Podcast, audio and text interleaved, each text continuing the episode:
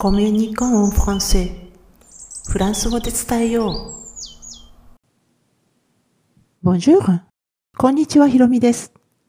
今回はフランス語版、星の王子様のフレーズの120番。フランス人の感覚との違い。ルサブル、オルベデュジュー、エクルードミエルについてお話していきます。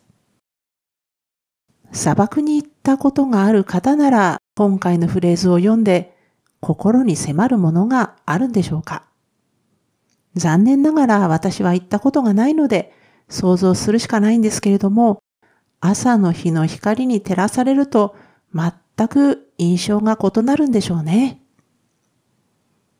では、単語に入る前に、今回のフレーズ、ルサーブル、オルベルベジュジュール、エクロコドミエルの場所と背景を確認しておきます。このフレーズは第25章の中ほどにあります。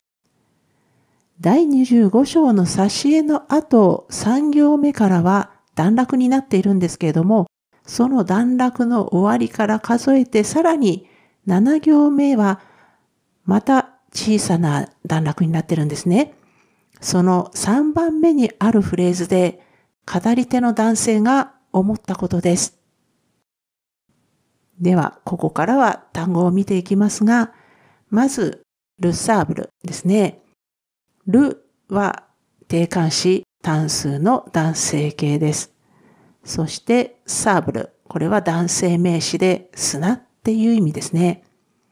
次のオルベデュジュールが文頭に来る場合が多いんですけれども、ここでは主語であるルッサーブルを文頭にして強調しています。まあ、砂が強調されているわけですね。そして、オルベジュジュールですが、まずこのオ。これは前置詞のあ。これ、右肩下がりのアクセントのついたあと、定冠詞単数男性形のルが合わさったものです。そして、ルーベデュジュールで夜明けを表します。ここでのルーベは男性名詞です。あ動詞動詞もあるんですけども、ここでは男性名詞ということですね。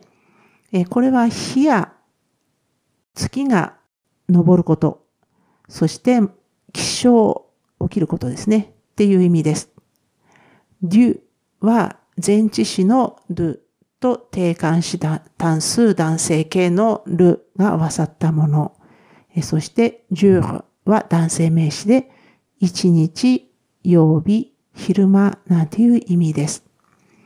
ですので、ルベデュジュールで夜明け、で、の夜明けにはということですね。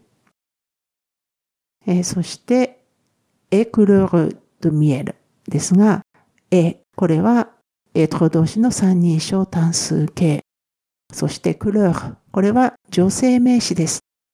色とか、その他にも染料や絵の具、ペンキといったまあ色のつくものの意味もあります。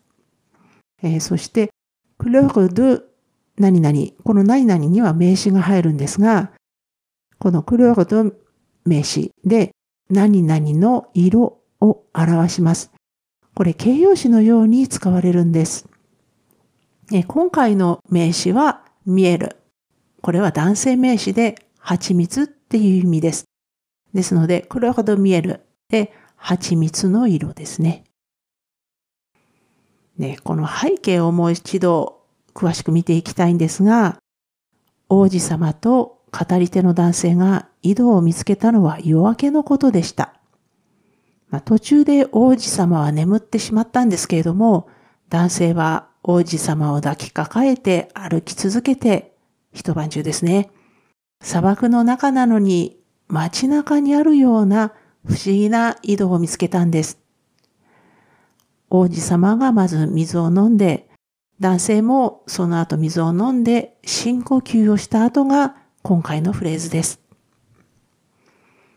ところでですね、今回のフレーズの蜂蜜色。これは日本語で使ってもあんまり違和感がないだろうと思います。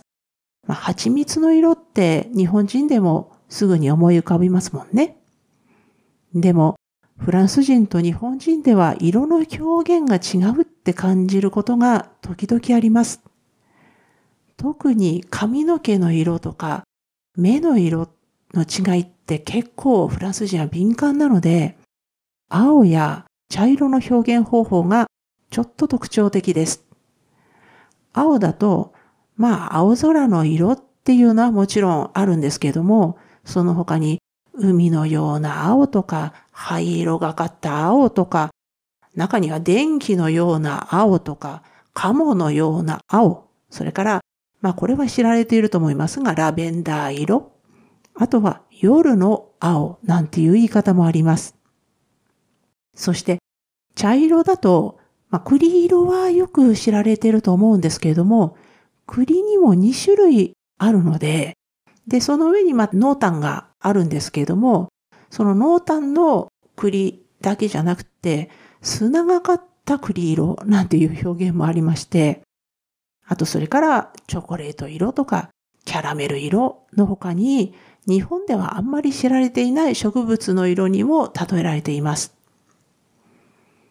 なお、日本語だと市松模様って表現される白と黒のツートンカラーですが、これは鳥のカササギに例えられます。フランス人の色の表現には風景や動物、植物由来のものが多いっていう印象です。でも、よく考えてみると、日本古来の伝統色には1000種類以上の色があるって読んだことがあります。そのほとんどはやっぱり風景や動物、植物由来みたいです。日本人が普段は忘れてしまっているものの方がフランス語よりよっぽど豊富で繊細だったってことですね。このシリーズフランス語版星の王子様のフレーズはブロン記事としても投稿しています。このエピソードの説明欄に該当する記事へのリンクを貼っておきますので、スペルの確認など必要でしたら、ぜひお使いくださいね。では、今回も最後まで聞いていただきありがとうございました。アビアンとまたね。